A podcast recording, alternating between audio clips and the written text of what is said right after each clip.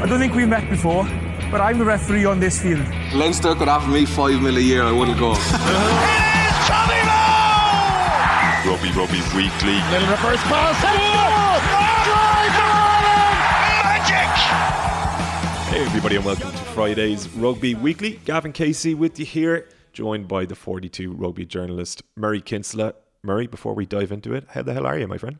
I'm good. Typical Friday here. I'm, I'm, guessing you're the same, and everyone in media is the exact same. You're trying to squeeze a hell of a lot into the, the last day of the week, and things build up. But I'm going to Thomond Park tomorrow, so looking forward to match day and what is an intriguing derby between two sides who've had their injury and gastro issues in the last couple of weeks. So um, another fun weekend. How are you getting on, Gav?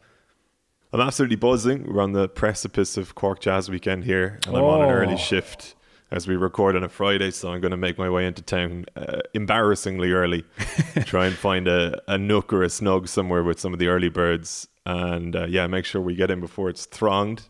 But yeah, busy on the work front, so it's kind of been like my week is building towards this, and uh, I'm looking forward to yeah, just seeing people hearing a bit of jazz. It's um, like if people haven't been to it, it might sound strange. Obviously, like a jazz weekend in Cork, it's not necessarily a hotbed for jazz, but it's been going on now. I'd say 20, 25 years, and it's uh, it's just an amazing. There's an amazing atmosphere to it. Everybody is kind of buoyant. It's uh, it's a nice one, yeah. So It's on my bucket list. I still haven't managed to make it down. Um, but in fairness, pretty much anything in Cork is good. What a great city.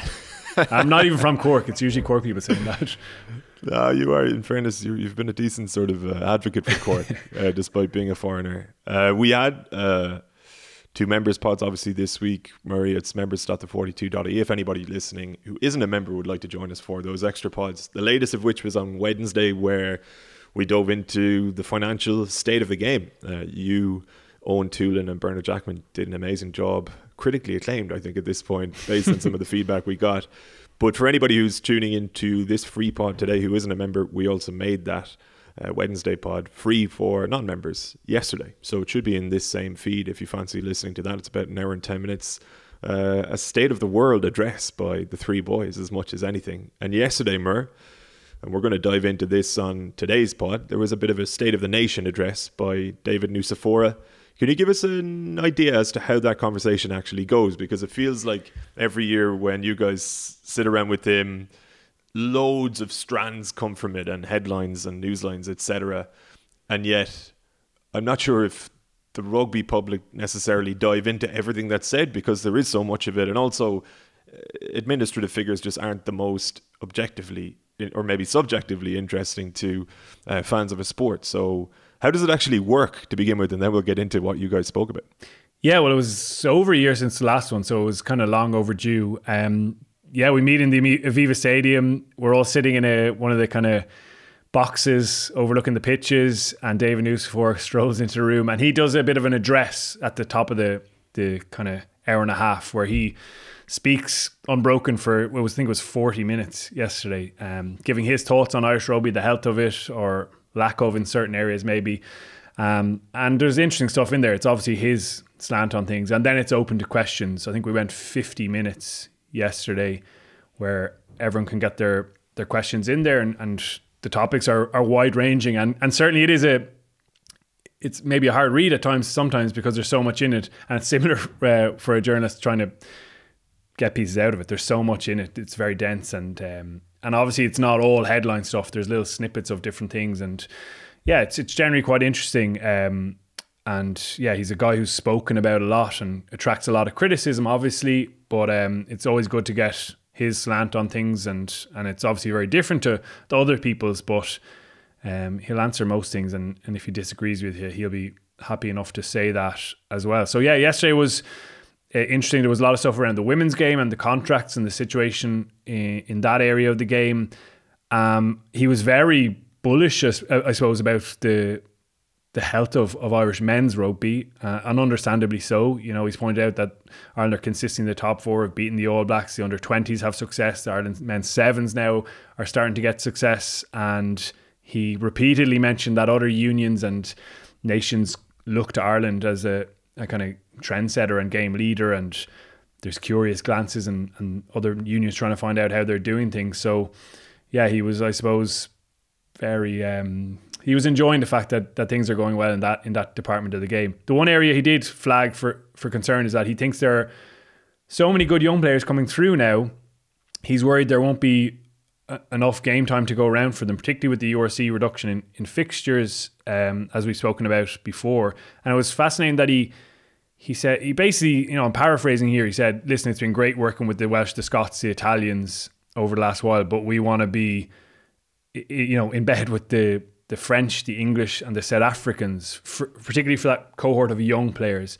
Um, he did, he didn't give any detail, or it doesn't even sound like he has a plan around that yet. But I wouldn't be surprised to see some new strand of competition coming in, or potentially more like the emerging Ireland tour, more trips like that thrown into the mix he very much had the same message as Andy Farrell that what Irish rugby has been doing in the past hasn't been sufficient when it comes to World Cups and that they need to do things differently. They need to take risks at times. He said friction is going to be a it, it, he welcomes friction, he said. He, he thinks this is an important part of any high performance system. So it's watch this space in that regard. I'm going to be fascinated to see what happens, whether we have an Irish team in the Currie Cup I actually said that to him, and he said, "You know, we have to consider all things." Someone suggested a fifth province based in Cork, and he laughed and said, uh, "I think he kind of ruled that one out." But he, you know, he didn't dismiss the idea of of the RFU having a team in England. Even um, he said, "We've got to consider these things." He he he reminded us that financially that would not work, and that's obviously a bit outlandish, but it's interesting to see them pondering and considering all of that. So yeah, all in all, it was a, a really interesting kind of mid morning afternoon. They scheduled it, sorry, just the last bit, they scheduled it the morning after the Rugby Writers of Ireland Awards night, which is generally obviously a, a big night for the Rugby Writers of Ireland. um, so it was a 10 a.m. start. So I think there were a few groggy heads in the in the room, but we got there in the end. Was that done deliberately, despite you guys? Well, that's been discussed and speculated about. They insist not. this was the only slot that that worked, so we got to believe them on that front. Mm. Just on that I suppose on some of the prospective solutions then to uh, Nucifora's belief that some of our younger players don't get sufficient game time. And to be fair, I think a lot of people in Irish rugby would share that belief. What would be the best plan to your mind? Like, is it just the introduction of more A competitions again? Uh, like, is there a is there a path here that would actually clear that up I guess from your point of view, that would make the most sense? Or are you the same as everybody else, where it's like no solution seems perfect? Let's just see which way they go with it eventually. I think it needs to be something that's yeah, I suppose intermittently in the calendar. I've been very vocal about my support for the AIL. David Nucifora he, he, he mentioned again that listen, it, it's great for young players to get game time. That's how he sees the AIL. He doesn't see it going back to former glories. I'd love to see it harness even a bit more, but but I do think there has been progress in that. But I think yeah, we'll see something like maybe emerging Ireland tours or extra Ireland A fixtures as a permanent part of the calendar. I think it's really important that the young players are still really attached and connected to their province, and that their goal is to be a key leading player for Munster, say. Let's take Jack Crowley starting at 10 as an example this weekend. He certainly benefited from emerging Ireland, as we've discussed. His confidence boosted, showed everyone, reminded everyone really of his talents, his swagger, his confidence, and he's come back. And maybe he would have advanced with Munster anyway, but it, certainly feels it's given that little leg up. The Ireland coaches are certainly seeing him in a different light, having worked up close with him, seen his capabilities and some of his flaws as well, and, and recognize that these are the things we need to work on as well. But I think, you know, the end goal always for him should be I want to be Munster starting 10 and she, he should have enough opportunity to be there in the environment to to stake a claim for that jersey. But certainly you can top up his exposure in those couple of years post under 20s and pre becoming a key Munster player with maybe a couple of tours or you know one-off competitions that kind of thing. And as we know with the emerging Ireland tour there's got to be balance and you've got to respect what the provinces are doing and their stability and their need for numbers at training and numbers when you've got an injury crisis like Munster have at the moment. Um, but I, yeah, I, I don't see. I, I, honestly, I wouldn't see a fifth Irish team um, being launched anytime soon. I, I think that would really expose Irish rugby to a lot of risk financially as well. Um, so yeah, potentially more tours and maybe those kind of Cup competitions. There used to be a Churchill Cup. I think you could have an Ireland A competition during November window. Like, why not have a run of fixtures rather than just a one off? Why not have a like work with the other unions to have a, a B Six Nations? And obviously, costs come into this as well, but I think that would be really positive. Mm, they're interesting ideas. What was the lowdown on the women's contract situation then? What was the mood music like around that table? Yeah, well, I suppose from David Nucifora's point of view, kind of, you know, nothing to see here. We've offered contracts, 29 of them taken up and, and eight rejected, and that, you know, we expected this to be part of it.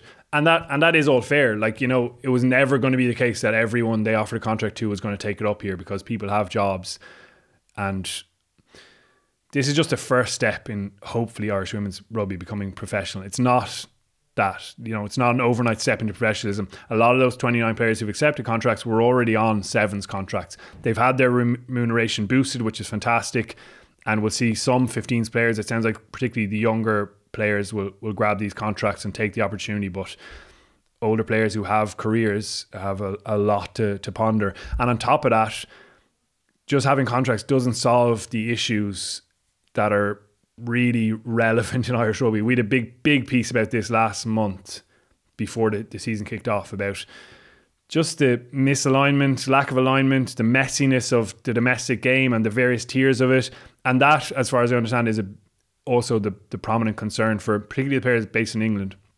What I've heard is that Nichola Fryday, the Ireland captain, has turned down one of the contract offers and will stay with Exeter and I haven't spoken to her, but my sense is that players based over there believe the competition structure is better to make them better players. They've got high quality training, really competitive games, and they don't see that back here in Ireland. They just see uncertainty over what's happening next. There's going to be a Celtic Cup launching, as Nucifora announced, but that's one Irish team against one Welsh and one Scottish team this year in a very short window.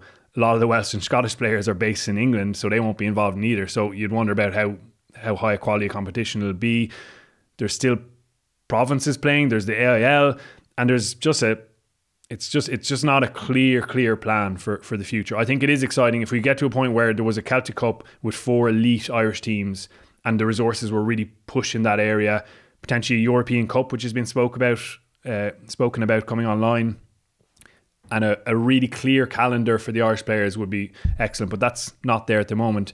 And everyone's talking about the value of the contracts, but that's not really the, the point here. You know, like for a player who's based in England, they're, as Nucifora pointed out, they're earning maybe 3,000 to 10,000 max. It's not lucrative. They could earn more by coming back here, but that's not the point for them. They're not coming back here to be mega bucks on a big contract, you know. They want to come back and they want to be better players is is the key point here and they feel some of them feel they can get that in England. Um so yeah, there's loads of road left in in this. I think it is good that it's happening now, and that is it is that first step. You know, this happened in men's rugby as well. There were small contracts at the start. People had to make big decisions, and it wasn't all really smooth. There are more issues, I would say, in, in women's rugby and getting that layer, the layers underneath the high performance, really sorted first. Um, so yeah, there's there's there's lots more to come in this story, Gav. What about names on the back of jerseys. Any word from Nucifora as to whether Irish rugby may follow uh, its England and Scottish equivalents and add names to the back of international jerseys? What do you think of that concept to begin with? I love it. I, I think it's fantastic. It's a, this is what we were talking about on Wednesday. It's only one small measure. This isn't going to make uh, another million people spend money on rugby, but it's just good. Like you, you turn on the TV and you can instantly see the player's name, and you go, "Oh, Jack Crowley did something cool there. I, I like that player." and you've got a little bit more of an attachment to him. I, I know people are hesitant because they think it'll end up with you know guys having a squad number, but I don't think that would be bad either. Like, no, it wouldn't. I think it's cool in other sports that people are associated with a number, and it's very marketable, isn't it? It absolutely is, and I think probably well I, I, don't know this for sure i've never really looked into it i would imagine the idea in international sport all along and it's the same in football for the most part apart from at major tournaments where you would have a squad number for the tournament. They don't have names. And I guess it's that the jersey doesn't belong to you per se. It's your country's jersey. You're wearing it on a given day. But you know what? I think on a given day, it does belong to you and you've earned it. You've earned the right to wear it for that 80 minutes. And I see absolutely nothing wrong with having your name on it for, for those 80 minutes. And exactly as you say, just to have that little bit of, um, mm. a little bit more name recognition and to be able to make an association between somebody doing something amazing on the pitch and just a name rather than I, I'm talking about really if you're tuning in and you're not following these two teams religiously or if you don't know some of the players you don't have to go onto Twitter and say oh, like who was starting 11 there uh, and it's just why not Yeah. we need And that, he- yeah, that hesitation you have, you've rightly flagged there, occurs to me as well, and occurs to everyone in rugby. Oh, you know, it's a team game, it's not my jersey. That's kind of the bullshit value stuff I was talking about on the, the Wednesday pod. Like, we need to shed that. Just because you have a number associated with you doesn't mean you're not a good teammate, that you don't respect the jersey, that you don't leave the club or province in a better place we know all that. Like, you know, that's just normally human qualities. Just we don't need to flag that all the time, you know. Like unless you're a really bad person, of course you want the team to, to do better. Um, and so yeah, I think it, I think it's a, a really good idea. Uh, we didn't ask Nucifora about it, maybe should have, but did ask him about the financial situation off the back of our chat. And again, he seemed bullish, I have to say. You know, he, he pointed to other people. He said, we'd way rather be in our shoes. We're in a reasonably strong position coming out of COVID. And he said, you know, we'll, we'll see the latest, the next set of accounts, and it, it should be a decent picture. So, um, yeah, that that's a positive for Irish rugby, of course. But I, I think this is good for England. I think Scotland are going to do the same. And I would be surprised if everyone doesn't have the names on their jerseys at some stage. I'd like to see it in GA as well, intercounty GA, and for the same reasons it, it has never been adopted, but particularly with uh, women's GA, Camogie ladies football, where you're trying to grow those games the same way we were having the conversation about rugby. Get their names in people's eyes and in people's mouths. You know, grow the game by growing the personalities within it. Um, Munster Ulster tomorrow. We'll obviously dip into this in, in huge detail, I'd imagine, with Birch on Monday. You guys are going to record, even though it's a bank holiday for the 42 members. That's just, I mean, that's elite. Uh, the teams were just saying before we started recording, obviously, it's a massive game for both, you'd imagine, particularly for Munster, given their start to the season. Before we touch upon that game briefly, though, some concerning noises coming out of the South Africa camp regarding Orkley Snyman uh, Rassie Erasmus basically suggesting that he may be a doubt for the World Cup. Now, you can read that verbatim and be immediately alarmed, but I guess equally you can look at Snyman's last couple of seasons and treat Rassie's words with, uh, uh, well, I guess um, they make sense insofar as he just hasn't been fit regularly for such a long time. Of course, he may be a doubt for the World Cup, right? Yeah, and he's he's talking about in that context that they need to get Jason Jenkins kind of up to speed, and uh, he's obviously had one cap before, but he's back in the mix based on his good form at Leinster, and yeah, there's I, I suppose that link to Munster before, and, and it's funny how things work out. Not funny for for Snyman, and the the worrying thing is that he is the first one to fully confirm the setback, which we had reported amongst others. I think you know I think it was something that Munster fans didn't want to believe, but. Snyman was in with the Springboks over the summer. As Rassie mentioned they were hoping to have him back available, obviously now, but he said there was a, a setback. So that's that is a worry. Like he's been out for over a year now with the re rupture of the ACL. A horrific time for the guy, um, and it's been tough for him off the pitch with other stuff as well. Um, and he also even had that fire pit accident when he was coming back the first time. It's just been a really horrible run. Munster made that decision to recontract him. I know at the time I I I said I, I thought it was right to, to kind of stay loyal to the player. I'm I'm not going to change my opinion. I, I like that Munster kept the faith, but it's been unbelievably unlucky that it's it's happened again. And there's just now a real uncertainty. You know, anytime we've asked Munster about it, they've just dodged the question. Um, you know, we again we reported that he missed his first block of URC, and, and you hoped that he might be fit and available in, in, in November, but we just don't know at the moment, and it, it kind of rumbles on and rolls on, and that's amidst uh, a injury crisis across the Munster squad, but particularly now in their second row. Tom Ahern went for a scan on his shoulder at the weekend. I think it was missed at the end of the Leinster match where he, he was in real pain after uh, going to ground. He now has to see a specialist. And listen, a scan is never good. A specialist is really not good. That's a, a, a real big blow. Jean Kleyn has another couple of weeks out. They're missing Wycherley, oh no, uh, Fineen Witcher, Paddy Kennedy, um, and they've just signed Kiran McDonald from from Glasgow on a three month contract uh, to to kind of give them a bit of cover there. I've seen that. I've seen that. Um, they've got Paul O'Connell's nephew, um, oh, uh, Evan rather, uh, on the bench this weekend. He's only eighteen, so he's kind of going to break Ruadhán Quinn's record as the youngest player ever. It didn't last too long, and he's obviously a big prospect, but that's not a position they would have envisaged being in, albeit very, very exciting. So, I mean, it's just your heart does go out to to Snyman, but I would be very worried by by Rassie's comments there. Mm, yeah, it, uh, I agree with you that they were right to recontract him because ultimately he would have put in an enormous amount of work in your building and under contract with you, and to a degree that deserves to be rewarded with your loyalty, if that makes sense. And I know it's elite sport, and there isn't necessarily that room for sentiment, but I, I don't know. I think if a guy moves, uh, you know, switches country to work for you and just hasn't had an opportunity through bad luck and has put in the hard yards to actually get back, only to suffer another setback, I think take the hit even, but just stick with them. I think that stands for something at least. You're kind of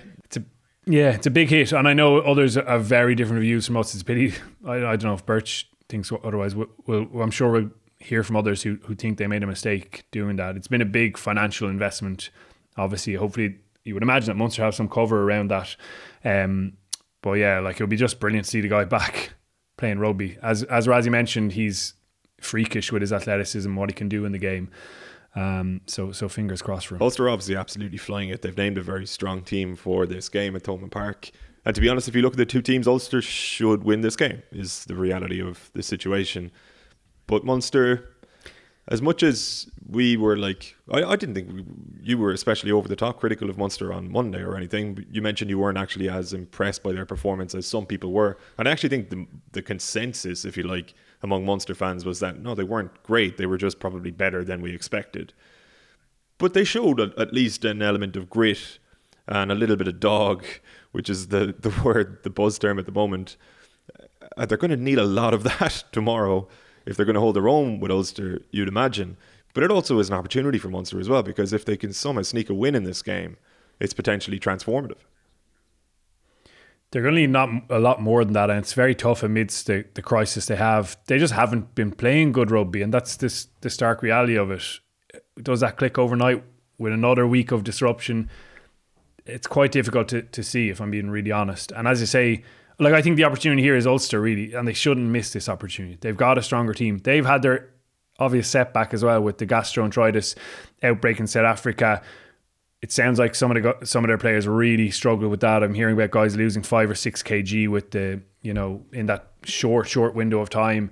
So they've obviously had to build themselves back up. But it, it's a strong team on paper, um, and I know they were very unhappy with the comments of um, from Martin and I during the week. Uh, more interesting comments in a presser. He intimated that the early medical review into this suggested that Ulster and Glasgow may have picked up these bugs on the way to South Africa, um, which kind of flew in the face of the initial reports around the E. coli levels in Durban, obviously with the water, and obviously norovirus is is prevalent-ish in, in South Africa. So I think also we're very frustrated about that. But they've got to refocus here and go and, and, and win in Thomond Park, which has proven very, very difficult for them in the past. They've added a bit of ballast to their squad. Rory Sutherland is on the bench set for his debut rather than being released to play for Scotland. James Hume is back, and that's really exciting to see if he can start to pick up where he, he left off. But there's there's a decent combination of experience and, and youthfulness in that squad.